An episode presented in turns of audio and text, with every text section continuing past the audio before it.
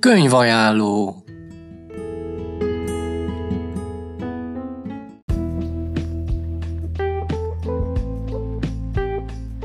Sziasztok, én Noel vagyok, és most a kedvenc könyvemről, illetve trilógiámról, trilógiámról, trilógiámról, illetve történetemről, illetve kedvenc filmemről. fogok beszélni, mert nekem ez a Gyűrűk Ura sorozat, mind könyvben, mind filmben a kedvenc alkotásom, amit láttam. Hát most erről fogok beszélni. A Gyűrűk Ura John Roland Reuel Tolkien angol író életműve minden fantasy könyvsorozat közül a legismertebb és a legnagyobb rajongótáborral bíró mű a világon.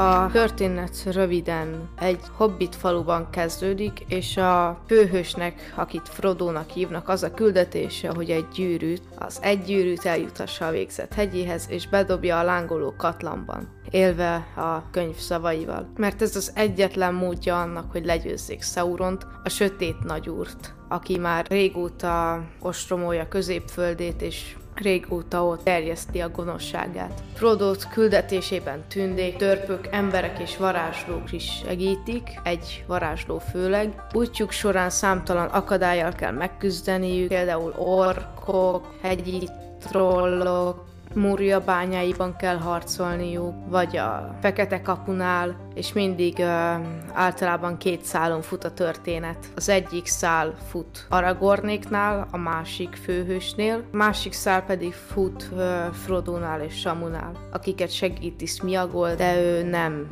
jó szándékkal segíti őket.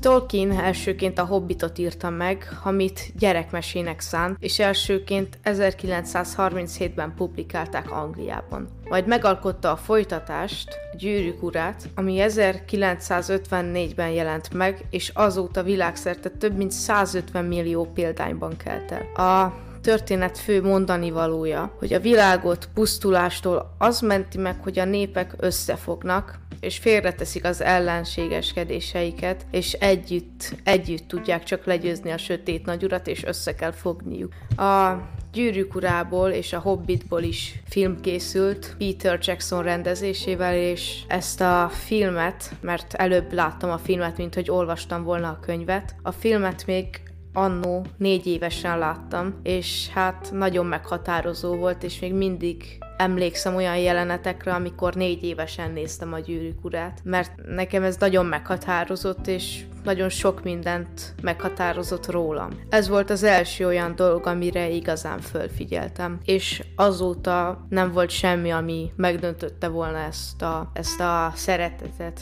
mert még továbbra is ez a kedvencem, és nem hinném, hogy fogom változtatni.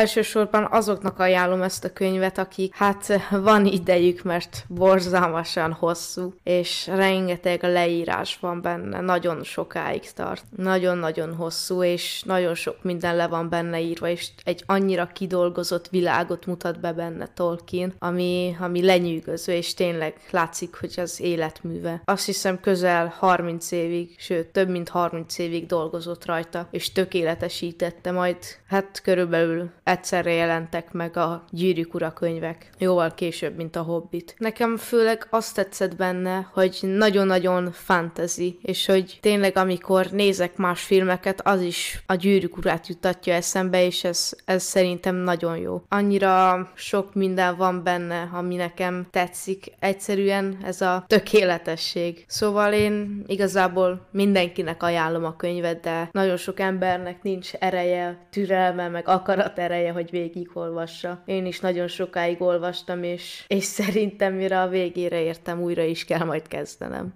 Hát mikor már a végén voltam, úgy éreztem, hogy hát az eleje már alig van meg. Szóval ez lett volna a könyvajánlom a Gyűrűk Ura sorozatról, könyvsorozatról, meg filmsorozatról, meg úgy az egész trilógiáról, minden, ami benne van. Mert hát elég sok minden beletartozik. Úgyhogy köszönöm a figyelmet, Noel voltam.